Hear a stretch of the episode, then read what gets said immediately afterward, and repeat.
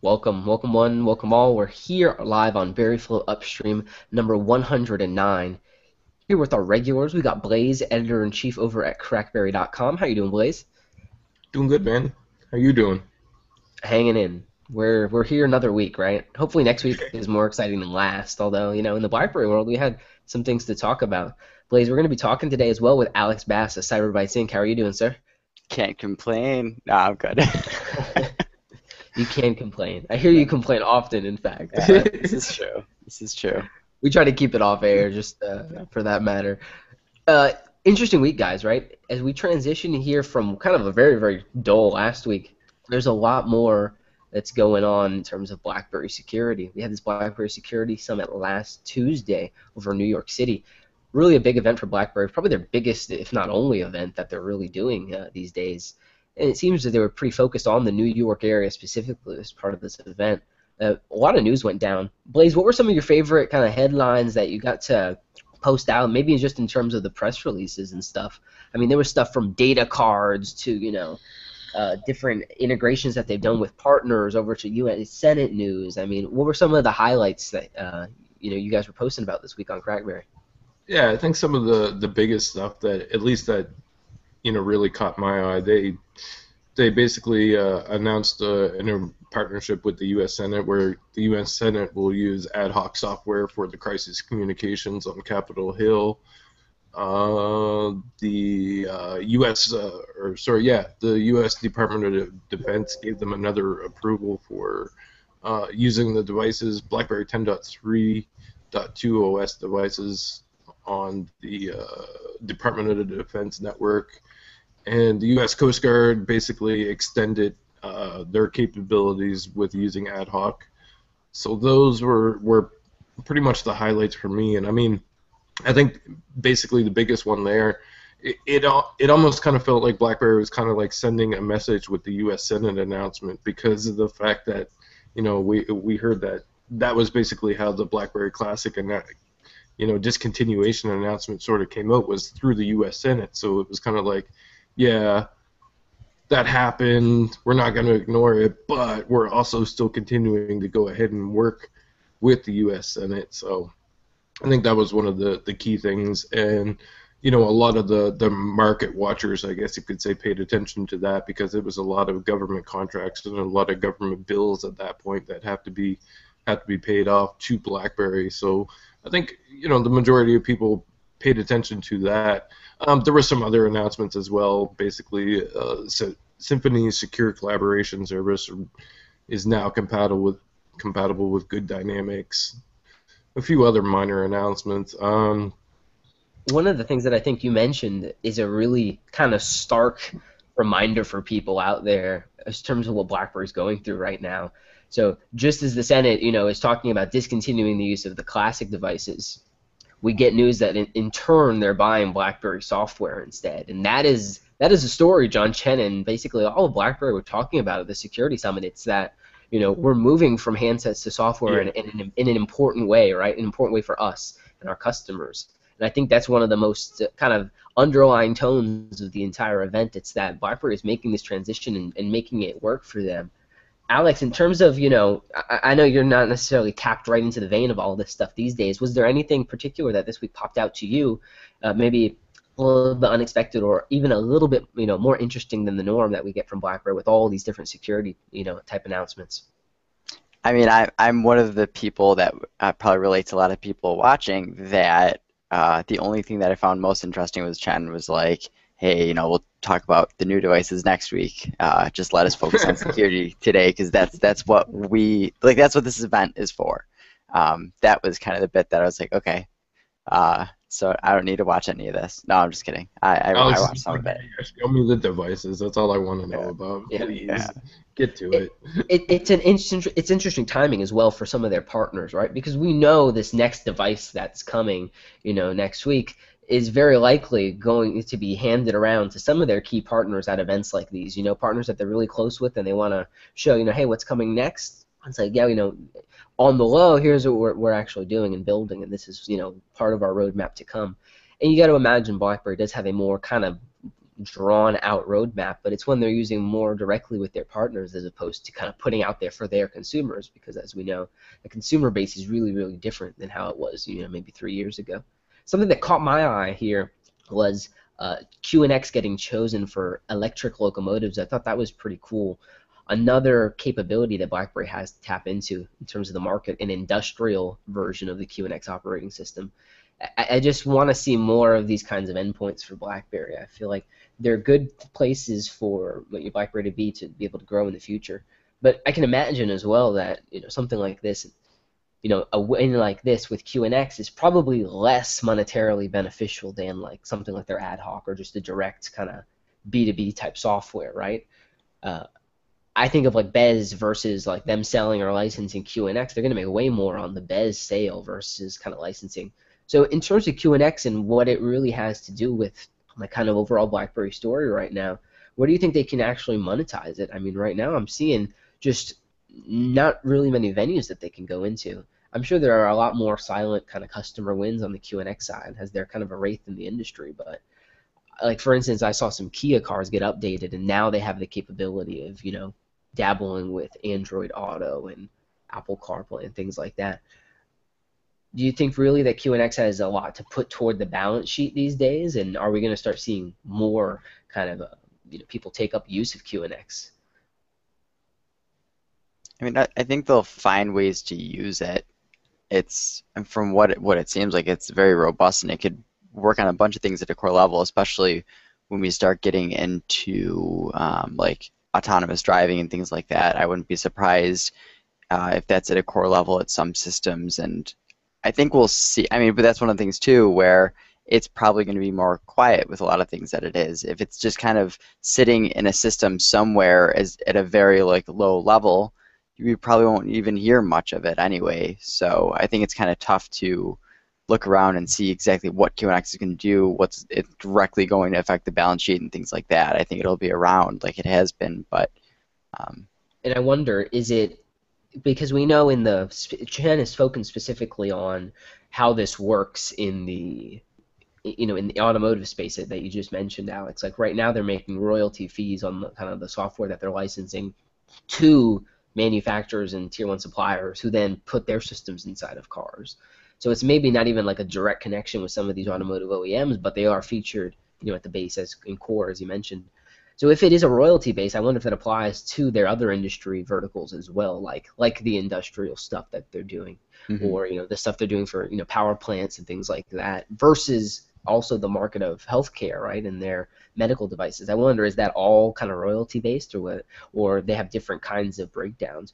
Because if so, there's really QNX will make money kind of years off in the future then if that's the case, mm-hmm. because there's really not that many peripherals right now that need this kind of you know faultless system, that real-time structure. A lot of the press release just talks about the QNX tool and the overall architecture just to be safe by design, you know, and that's really all they were looking for, you know, something scalable that would be secure for what they were doing. So kind of something they don't stuff. have to reboot every 10 minutes. right. especially you know because this is like electric as well it's kind of going more green you kind of want to automate as much as possible and have a, a, seamless system so that of course you know the data emissions are going to be less for you on a well managed system the photo that, that's posted is just one of those little kind of rail cars that's attached to you know a, electrical cable atop so pretty cool stuff I wish more stuff like this was told. You know, if it is happening more in the background, I'd love to hear more about it. I feel like you know, part on, on the press side of that piece, they need to continue showing that QNX is being adopted in different places. Uh, you you kind of wonder what the overlying strategy is going to be long term for them. You know, 10 years out, 20 years out, with the assets that they have. We've seen a lot of companies like Intel specifically trying to move into this IoT pivot and, and just not getting the kind of revenue return that they want. Uh, how do you feel about that, Alex? In terms of, in terms of BlackBerry pivoting towards software, do you really think they can have like a long-lasting foot to grow kind of their secure communication platform? I mean, we saw a lot of talk of you know this growth happening right now in terms of this BlackBerry Security Summit. But do you really think you know, kind of as an end user, that you'd ever find yourself needing or going towards some BlackBerry software again? I mean, right now we're seeing a lot of wins for you know, uh, you know, emergency crisis communications, but we haven't heard anything about BBM, right? Something that has a lot more capabilities than you know, for what we know of AtHoc. Really different Yeah. systems, but what are some of your thoughts on the correlations? I mean, as as a user at this point, just seeing the way that things have been working out and seeing how my friends, like a lot of them, are trying to leave, say, Android, BlackBerry to just get iMessage. Um, I'm trying to be realistic to an extent that there really aren't many more people installing BBM. So either BlackBerry really has to figure something out with that, and I don't know what that is, or or if it could even possibly bring anyone over to it. So something, for instance, like SMS integration that was kind of added to Facebook Messenger, and there's actually a lot of people that have switched over to Facebook Messenger as their main client. So if they did something like that, that would be great. So I feel like there are things they could do to help the consumer market to get them on board for BBM. But other than that, like when I think of communication, BlackBerry, secure, uh, for the you know, other than BBM, I don't know what what is there from a consumer standpoint that we can actually physically like touch, use, feel. These devices. Oh wait. Well, you know, it, it's a really interesting story that they're, they're telling, and I think one of the the points, John Chen, it just seems like the overall tone of the event for me was very kind of like, we're tired, guys. And, and, I don't mean that in kind of like, you know, we don't want to continue doing this, but I feel like they're like, we've been beating a dead horse here with this message, trying to get you you all to understand, you the media, and you know, abroad our customers to understand this this transition that we're making and that the transition will be beneficial for everyone, right? We're way more open than we were four or five years ago. And we're a company that now is stable in terms of some of the, the revenue sheets we've seen.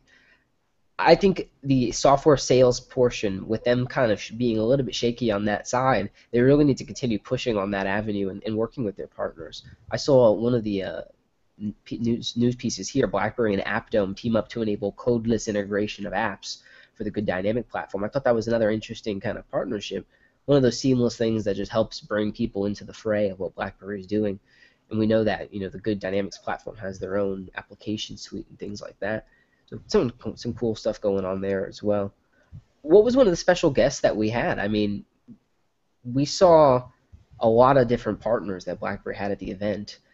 I know one of Crackberry's editors tweeted out, you know, I'm at a BlackBerry event, hold, and I got a Samsung water bottle and a you know a Microsoft bag, and I thought that was really really cool to show that again. They, their biggest partners are also some of the biggest people in the industry, you know, in terms of what they're doing. In terms of that, uh, uh, Blaze, who else did we have really at the security summit? I know there was a special guest that came on at some point, and prior to the event really kicking off, there was a little bit of pause because they were waiting for this person to show up. Yeah, uh, former New York Mayor Rudy Giuliani did his uh, speech and basically started off apologizing because he was doing so much yelling previously because he was uh, uh, where was he at? The Republican I don't even know what they call it. The Republican National Convention. So a little bit of politics mixed in with the BlackBerry Security Summit just to keep Yeah. things a little interesting there. uh, Well, yeah, I mean, uh, politics aside, his Rudy Giuliani's story was actually interesting because he recalled moments from, you know, 9/11 when he was basically mayor of New York City at that time, and you know, uh, as BlackBerry ha- has used recently in one of their their videos, you know, 9/11 was a big big time for them where basically all the services stopped working, but BBM BBM was still able to go ahead and keep uh, keep people connected during that time, even when you know the phone call s- systems were crashing and everything else. So, uh, you know, it, it was great to hear that sort of thing. But uh at the same time, I feel like that's that's playing off a little bit of too much nostalgia for probably what it's worth these days. Because, I mean, that was I don't know, man. I don't know. The whole world is playing on nostalgia right now.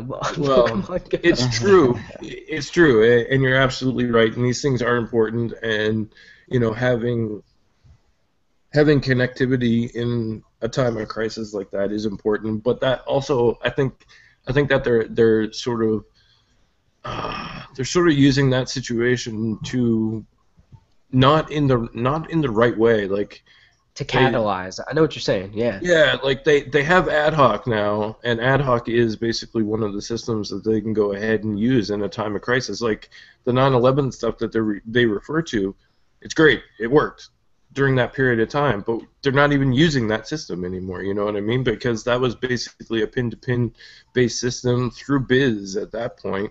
And you know what Android device runs off of BES? None, right? Like BES isn't even used really in BlackBerry 10. So you're recalling a system that technically doesn't even matter anymore, you know? Yeah, like you you got rid of that system and it's no longer a focus. So why not you know take that opportunity to go ahead and, and sort of commingle the two because yeah, like I said, the 9 9/11 crisis was important and it was great that BlackBerry worked at that point in time, but during during those same breaths, you should also be mentioning the time of crisis uh, situations that are applicable to AtHoc as well. Sell your services, you know what I mean?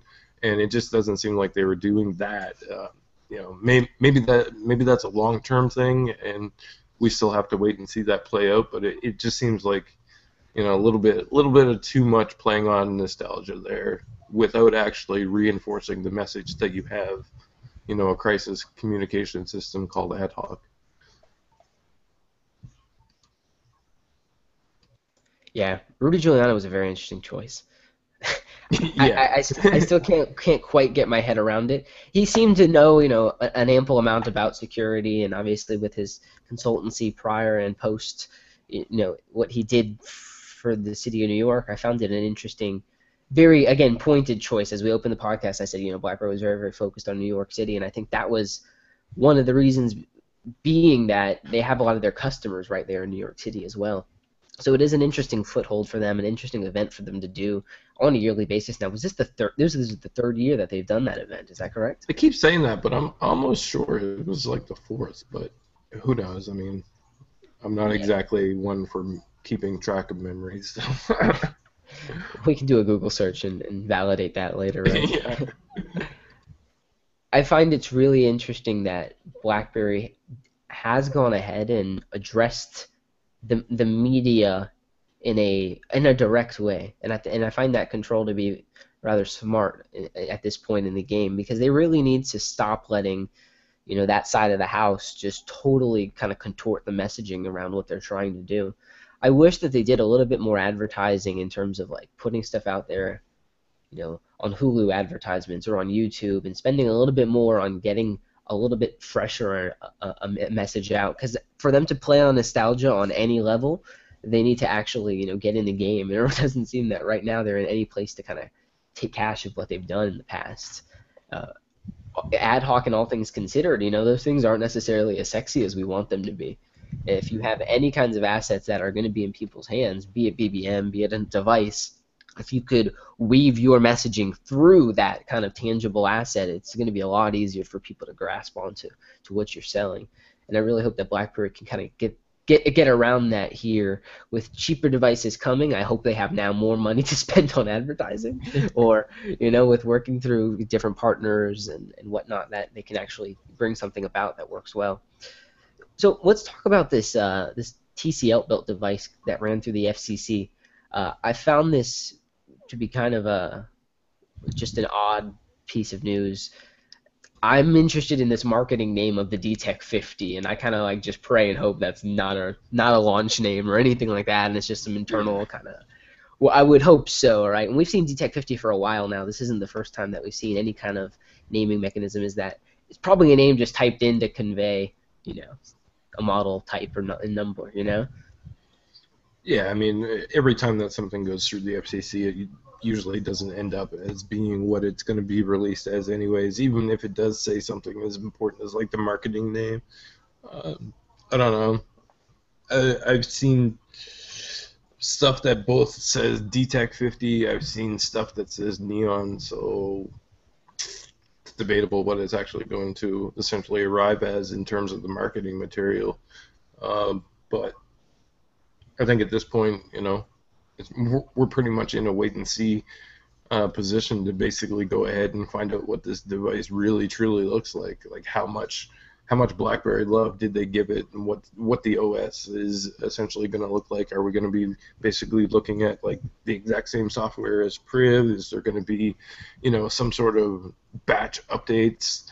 Uh, that come along with it because where it is a new device, there has to be like you know some sort of updates that go along with it, or is it just going to be like the exact same apps that are already loaded on people's Privs now? I don't know. It's interesting, interesting time, and I don't know. I just really hope that they don't come to market with DTEK 50 because that would just be stupid.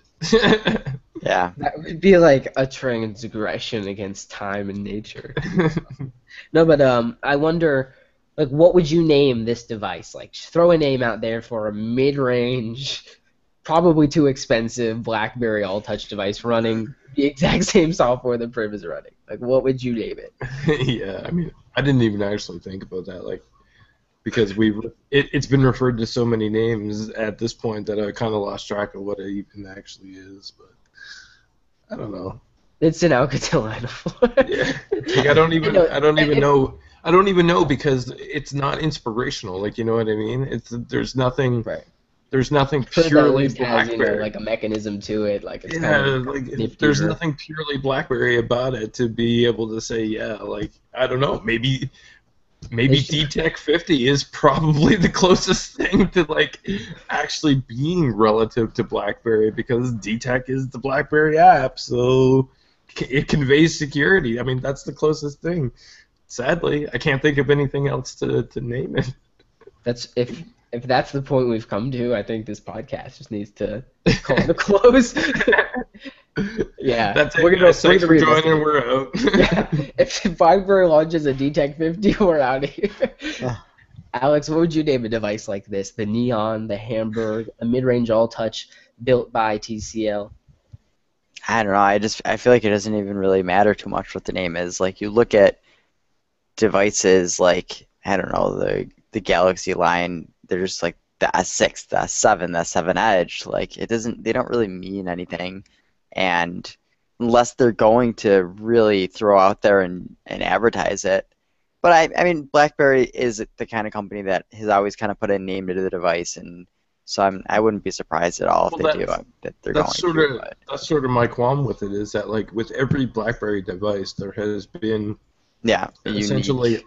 Essentially yeah there uh, there's been something unique about it. There's been essentially a story to go along with it. There's Yeah. been a background for it. And what's the background on this one? Like you, you can't even Yeah. say that it has any background. There's nothing uniquely blackberry about it. It's just it's like here's a mid-range device. Yeah, go buy it.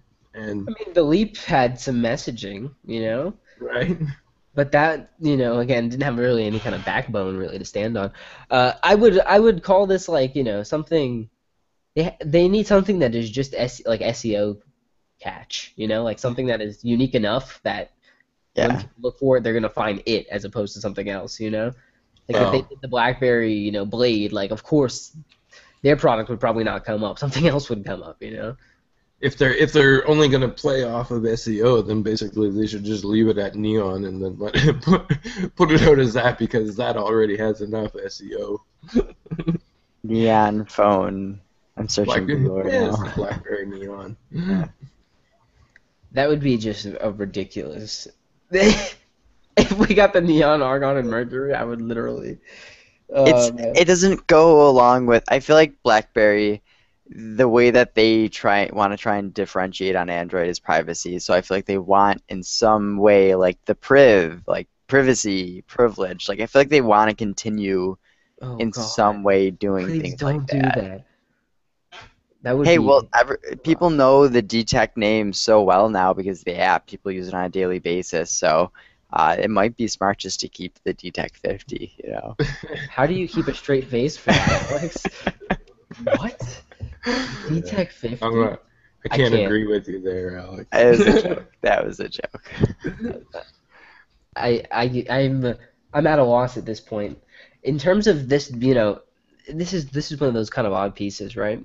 We've known for a while that it's going to be this rebranded type device, but is it truly rebranded? I mean, let's be realistic. I mean, BlackBerry has gone to Foxconn and other players and said, "Hey, build me a phone," and they've done it, right? So this TCL deal, I don't really want people to consider it as a rebranding, right? It's not really a rebranded phone. It has Yeah. BlackBerry secure chip. It has BlackBerry software built, you know, you know, contiguously throughout. I mean, it's it's really a BlackBerry handset, right? And yes, it has all the components and pieces of another device, but to say it's just that device redone is, is not necessarily accurate. Even the diff, perf- there could be even performance differences between something like, you know, an Idol 4 versus, you know, this BlackBerry Neon or Hamburg type device. Well, that's the thing. I mean, basically, BlackBerry could still essentially, well, maybe not at this point, but I'm just saying, like in general, like, you know, TCL is basically an ODM. They could have changed anything within that device at any given point and still keep the outer shell. Like, you know what I mean? You can put whatever you want in there. It's basically just the shell that's being used mm-hmm. from TCL. It's basically their design. So BlackBerry could be free to go ahead and switch up any of the specs. It doesn't necessarily have to be the same thing. Um, but you know, it, it's probably probably too late for that at this point. But that's how it could have played out. Uh, and also, I kind of like with the FCC filing. I kind of don't really understand because as you as you rightly pointed out, James, like you know, BlackBerry has gone to Foxconn before. They've gone to Wistron before, uh, and you know they they essentially manufactured their own devices previously.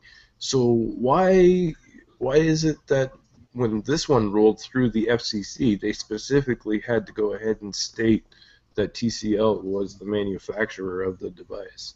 It just seems a little bit weird to me in term in that terms. Like, you know, when when let's let's just say the, the the classic. When the classic went through i don't think it had to be registered as like a foxconn device when it passed through the, the fcc i may be mistaken but i don't ever recall seeing that call out directly in any of the documents right?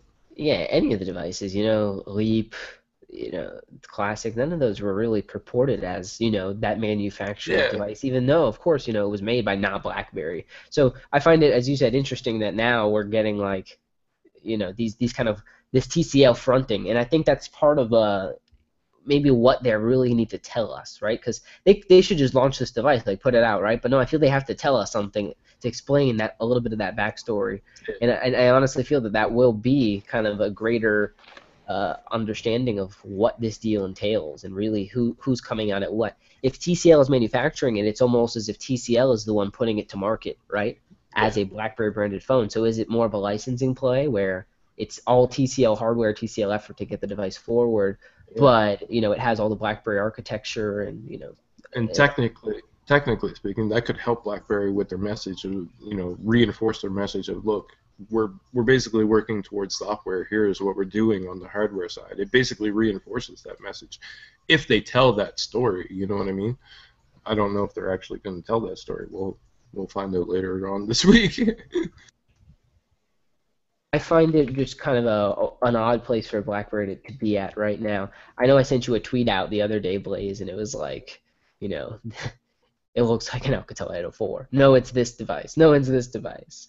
In terms of, you know, Alcatel as an ODM putting this device out in multiple ways already, and and you got to keep that in mind here. That if you take a look at what Alcatel has done with this Idol 4 brand, is they introduced it at Mobile World Congress, right? They got partners excited about it, and now as an ODM player, they're looking to take what they've built and make money out of it, right, and put it in different markets. So Vodafone has a Smart Platinum 7 device that they put to market this year, and it is basically a rebranded, kind of redone type of uh, Alcatel Idol 4S. So to say, really you know, what they actually did with that actually I, I do too. It has like a nice kind of carbon fiber change to the back, uh, you know, it, and, it- and it looks fine. It, it's priced Yeah. well, and it, it includes a VR headset and all that stuff. So cool, Vodafone, that works for you. Awesome. We know BlackBerry's been doing a lot on the, uh, you know, in the UK already, so maybe they were able to see that kind of partnership happen and something like that go down, and they're like, you know, it's an interesting play for us.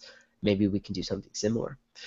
Alex, do you think licensing Android, BlackBerry's version of Android, and BlackBerry's apps could be a venue for them to kind of make money in the hardware business without, you know, going all the way into the hardware business. It's like one foot in, one foot out now, as opposed to being kind of two feet in on the hardware piece of their equation.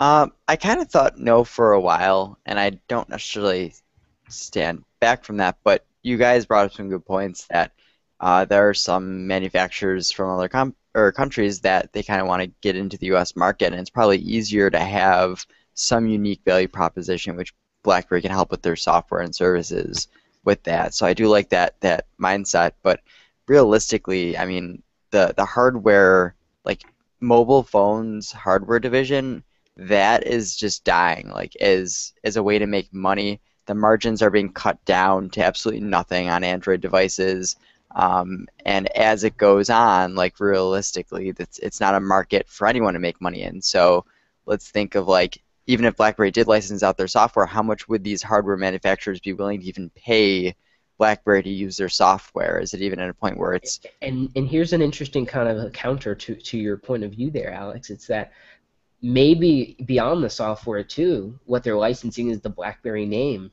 you know, Yeah. and the namesake that it has for this market. We, Yeah. we really again don't know the details here, so you know we'll Yeah. wait mm. till Tuesday or for, for, for the further on that. But I, I, there could be a bigger thing going on here in terms of really just taking the Alcatel brand and putting BlackBerry over it, right, for one specific market. Just like for the U, you know, in the UK, instead of launching the 4S, they launched the Idol 4 and let the 4S be the higher end kind of Vodafone type device, whereas it's almost the inverse here, where we have the 4S in the states and you're able to get it on Cricket and things like that, but you can't get the Idol 4. So really, kind of maybe just another subplay for them to kind of be in that market in two different ways. But so is what's good for BlackBerry right now necessarily? Like I, I feel like the people that, that are listening to this podcast right now and the people that are really hardcore into BlackBerry, I like I feel like the path that BlackBerry is taking right now is not at all for us. Like it may make sense for BlackBerry, but to be excited over a lot of these things, like do you want a rebranded Alcatel Idol 4 Well, to have the BlackBerry it- like it- that? It's like what what's gonna make me if I picked up a, Z- a Z30 right and an Alcatel Idol 4 and I didn't know any of the backstory behind either of the devices right I may lean one way I may lean to the Idol 4 you know type device I may lean toward that Hamburg not because I you know am indebted into the software experience but just because I like the phone a little more I honestly think that at this point the people that are listening to this podcast are more interested to understand and learn about how BlackBerry survived themselves, you know? How they didn't wither and die, that they actually pivoted and succeeded in continuing to go in a different path, right?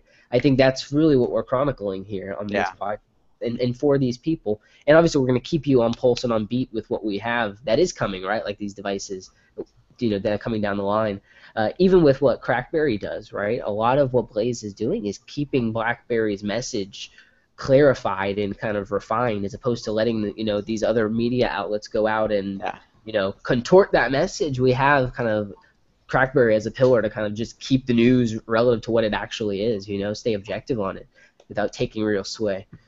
So I'm excited to see, you know, whether this, you know, TCL built device is it really a DTEK 50 because if it is, guys, this podcast is over. I just want to reiterate on that fact.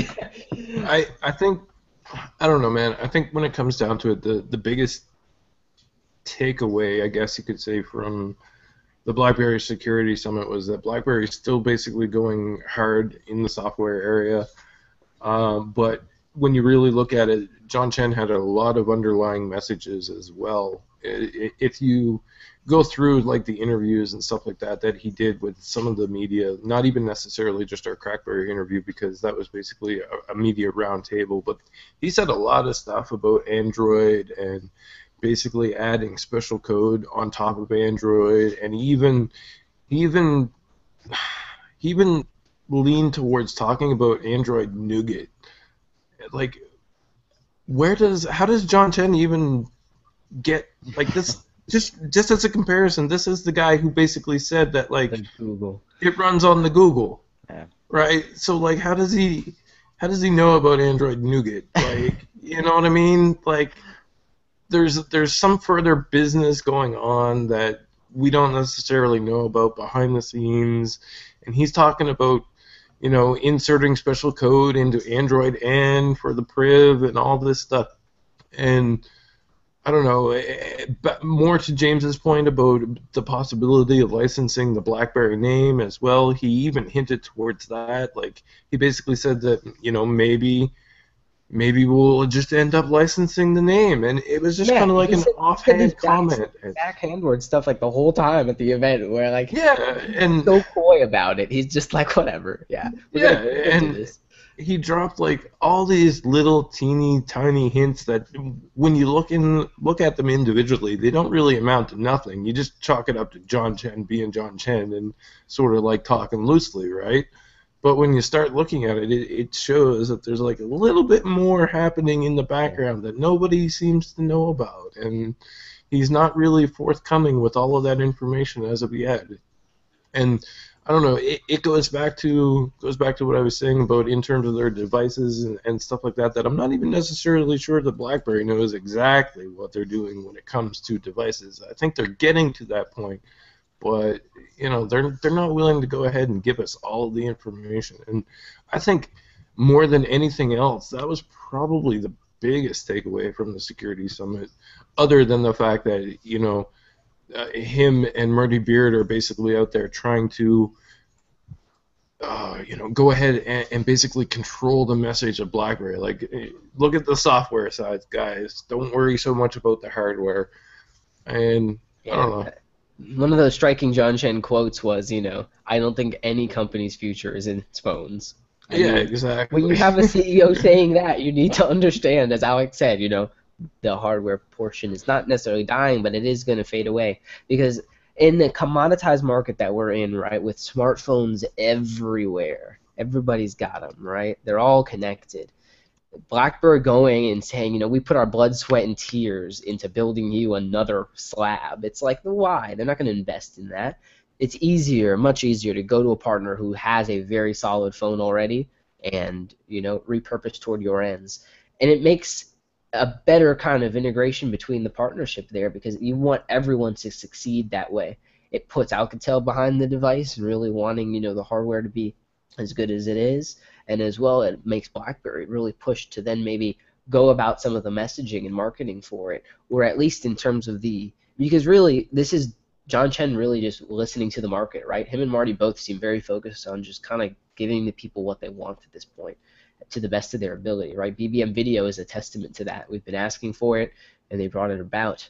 In terms of the hardware piece, and maybe Alex, you'll speak on this, but you know, John Chen said the Priv was too expensive. He said his customers were like, "Yeah, I want a secure device, but I don't want to have to pay that much for it. I'd prefer to pay, you know, five hundred dollars as opposed to seven hundred dollars." He's like, "You know what? I'll do you one better. I'll get you in right under four hundred. How about that?" And they're like, "All right, I'll buy that." You know, that's kind of the, the conversation they're having with customers. Do you really think that those customers are going to start showing up now that we're at a lower price point? If BlackBerry really does hit where they need to on a well-priced device, do you think that will finally bring people back over?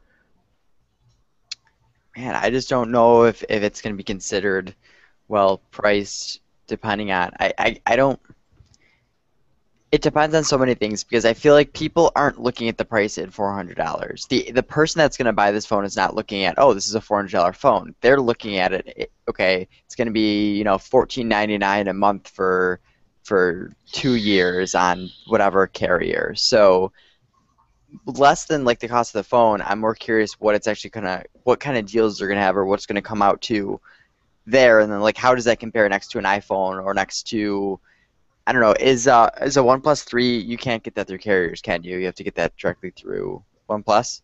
Yeah, Okay, so like I, four hundred dollars for a whole lot of phone. exactly. But the thing is, I feel like the person who's gonna buy the OnePlus is probably not the same person that's gonna buy a BlackBerry, because I think the one benefit BlackBerry has is carriers. I mean, you look at the Nexus devices too. A lot of them don't sell to the level that maybe they should because they're not in carriers at all. And only the people that know about it are the ones that are going to buy it. But then we have the whole problem where carriers aren't pushing BlackBerry anyway, so is it really going to change anything? And Accessibility, though, you're right. That's a good point of scale. I didn't even think about that that additive that they have. That they do have their carrier relationships to, to be a something they can lay back on, and and again the subsidies and things like that may actually make it a little bit more appealing. And again, we don't know, right? We don't know who's building it. We don't know who's selling it. We don't know the price. All to be confirmed with us early next week. But some interesting stuff coming from BlackBerry. We saw BBM beta roll through. So yeah, BBM is you know, a little bit lackluster, but even still, they're working on upgrading it, keeping the UI fresh for groups. I'm interested to see how that kind of plays out, if it's a little bit smarter of a workflow. Uh, and as well, uh, updates for iOS and Android that we talked about last week. BB10 got theirs in beta zone this week. So really focusing on the group side on the BBM one.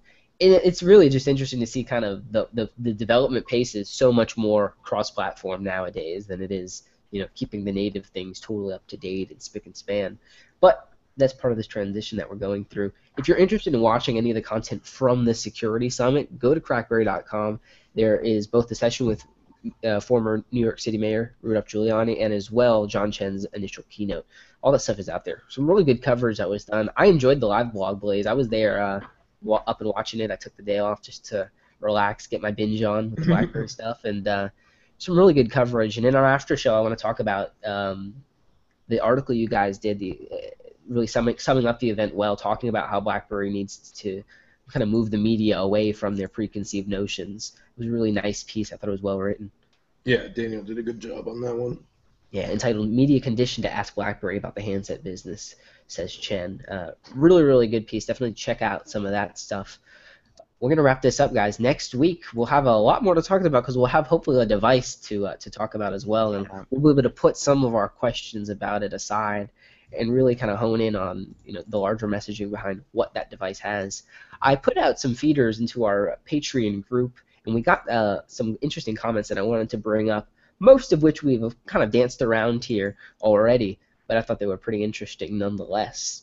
So I put out these feelers, and Lee, one of our subscribers on Patreon, mentions there seems to be a fair amount of buzz around the Alcatel phones in VR. Could you comment on this? Will this help BlackBerry by being connected to Alcatel. Kind of an interesting point there, right? That you know this phone is selling its counterpart is you know selling with a VR headset. Do you think that has any kind of way onto what BlackBerry is doing? Because I really feel like people are going to be so kind of separated between the two that it won't have any effect on BlackBerry aside from people making the comparison. You know? Yeah, I don't think there's I don't think there's any relation happening there. I would be incredibly surprised if there was, but it just seems like it, it, it, that whole side of the thing just seems to be like an Alcatel Idol for business side of the thing that they're simply addressing. It doesn't seem as though that that's going to fold into anything, you know, that BlackBerry is going to do. It would be awesome if they did though, because then, you know, that obviously helps push uh, helps push some of their consumer messaging. But at the same time, I don't think that they're they they really want to go ahead and and push out much of that consumer message. Enterprise VR. BlackBerry is cutting edge. Yeah, you know? exactly. It's kind of like sit uh, at your desk know, and do your work. Like. yeah. How, how do you mix those those items and have it still remain relevant, right? So. What I what I do think is going to help in terms of this is that the Alcatel Idol 4 and 4S have reviewed well, and people have yeah. been pretty pleased with them. They've gotten you know between seven and eights out of ten. Like it's a it's a good device. It's a good base. So I think in terms of comparison, if people say you know oh how good is this device and let's compare it to you know, if there is any mention about the Alcatel Idol, it won't be negative, right? It will be semi-positive, which I think is beneficial, right? I think people may even be inclined to say, you know, with the VR and all the things you can get, if you can get the Idol 4 and you really don't want the BlackBerry piece, you know, that it's a good option as well. So it kind of helps both brands, right? It allows them to kind of focus on which user wants which type of device, as, as Alex mentioned a little earlier just like the OnePlus people are going to go for a OnePlus, the people who want a VR headset are going to go for a device that comes with one, right? Or, or one that they can get that works well with their device. Lee also mentions here, I asked a question about my daughter buying an iPhone last week and when we could possibly see a pop-up store in Canada for BlackBerry phones. Obviously, there are service providers like TELUS that are not really working to promote BlackBerry well in Canada.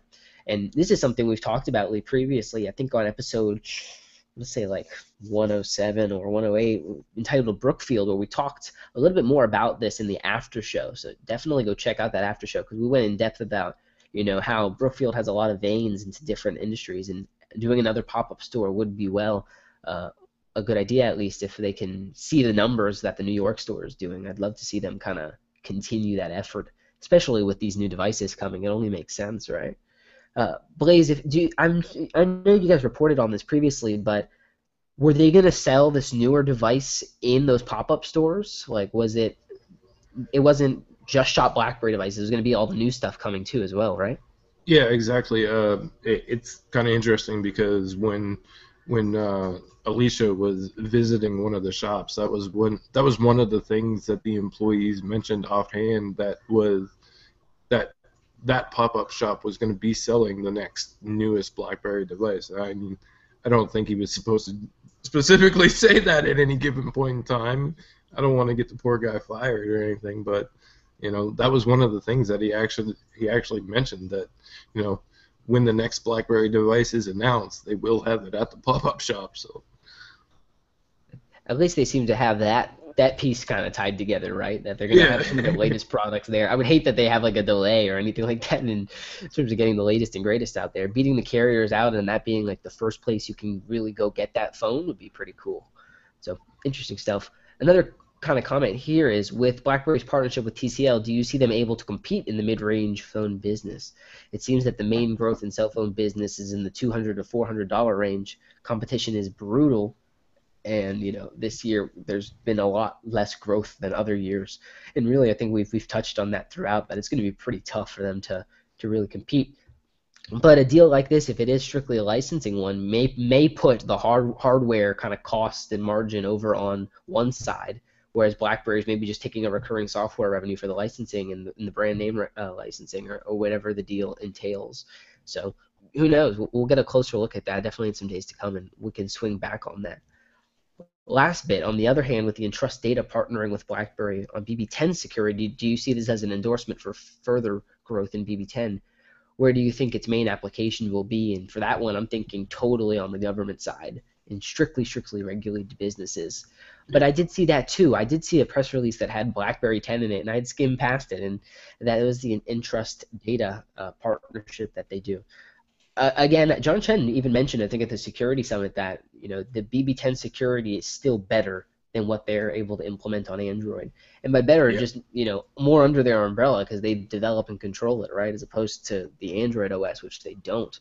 So, is that a further endorsement for for growth in BB10? Mm, probably not, no. But I do think that that is an endorsement in the continued maintenance and support of BB10. You know uh, especially on the security side. Maybe some some innovations there, but I can't see really BB10 growth at this point. Alex, do do you see a partnership for BB10 to be something that should drive growth? I mean, tell us a little bit about. I know you're an application developer, and they have this app, App Heroes program that you know they're running right now. Basically, developers get in an app native new. By the end of the month, you're going to get uh, you know some extra recognition and things like that. But also, they've been kind of featuring in BlackBerry World some of their app developers. So, have you participated in any of that? And, and what are you seeing? Can you compare growth of an app partnership on the security side to what you do as kind of a more consumer niche player in the uh, BlackBerry world? Yeah, I mean it's tough because uh, they they did feature my app somewhat recently, and I got to check out some of the download numbers and things like that that were going on. And there were a few purchases. It's definitely died down a lot. Back when I like BB10 was like really big and things were kind of going like crazy, I was pretty consistently getting anywhere from like two to three hundred downloads a day, and it was pretty consistent. Um, and for having such a niche app, that was like you know surprising. Um, but so with this whole thing where they featured me, like finally they featured me and everything, and, and then they sent me an email and said, hey, you know, you've gotten a lot of good download numbers and things like that that we're going to feature you again. So I'm like, whoa, let me check out the download numbers because that got me really curious. Like, oh, so it, it did well. And at first it was like 120 downloads, then like 100, and then it kind of averaged out maybe around 90 or 100 a day for about two weeks or so.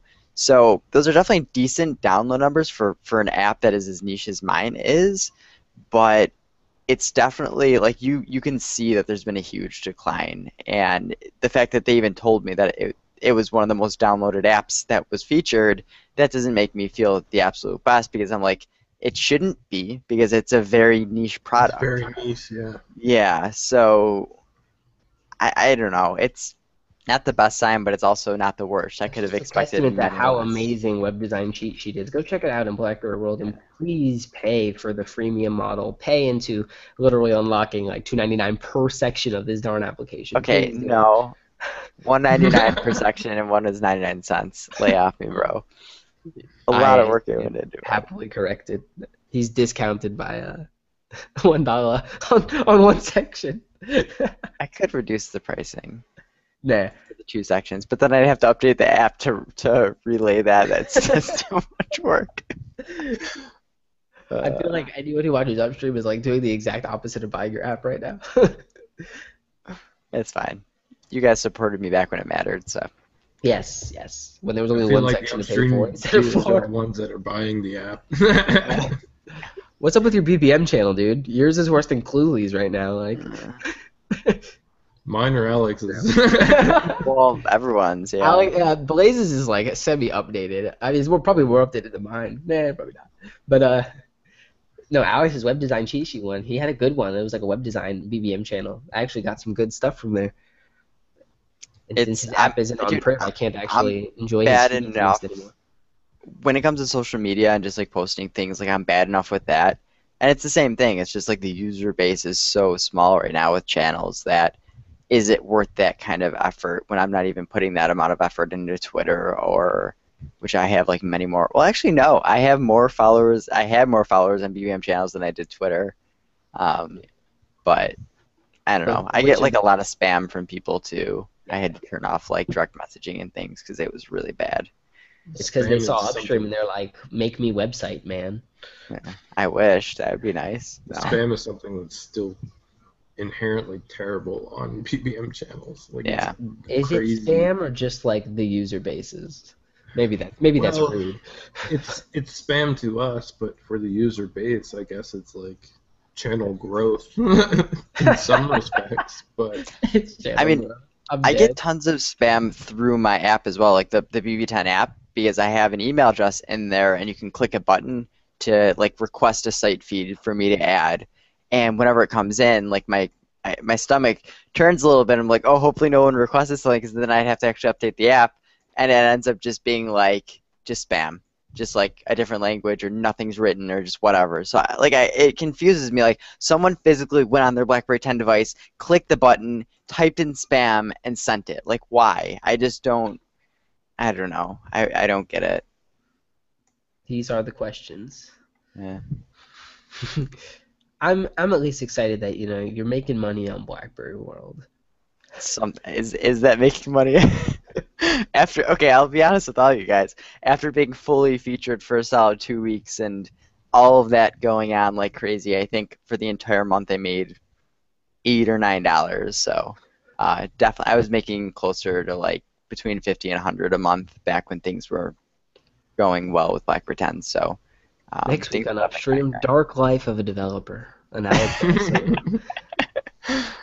dark, dark, get- dark day, dark Yeah. developer days. Now let's uh let's hop on this after show, guys. I definitely want to dig in a little bit more on that Crackberry piece about how the media is conditioned to talk about this handset business. It, it, it has a lot of good information in it, and I think that'll be a good place for us to kind of break down the uh, this this next device that we're going to be seeing as well. Uh, as always, our Patreon subscribers keep our podcast rolling, and we have some cool stuff coming for, for them and for everyone really in the next couple days, along with what BlackBerry is doing.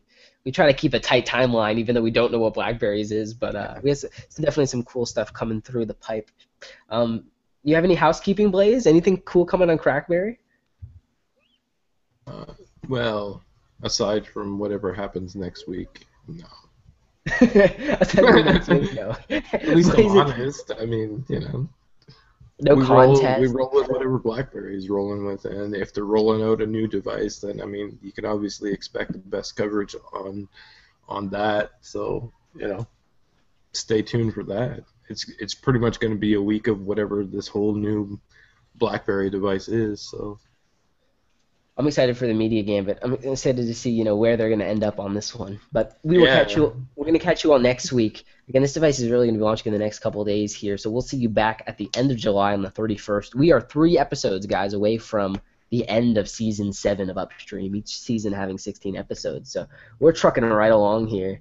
Uh, Brandon couldn't be with us. We, he was actually just with us prior to us coming on.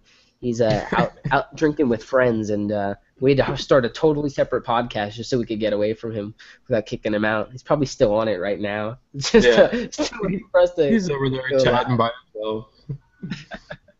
Anyway, guys, y'all take it take it easy, and uh, we'll jump on this after show. Yeah. Don't buy my app. Subscribe to Patreon. no, if you're going to buy my app, subscribe to Patreon instead. Like, do that. Okay. Thank you. And no, no, no. You know, here I, I don't know if anyone even cares. Sorry, this is like a last minute thing.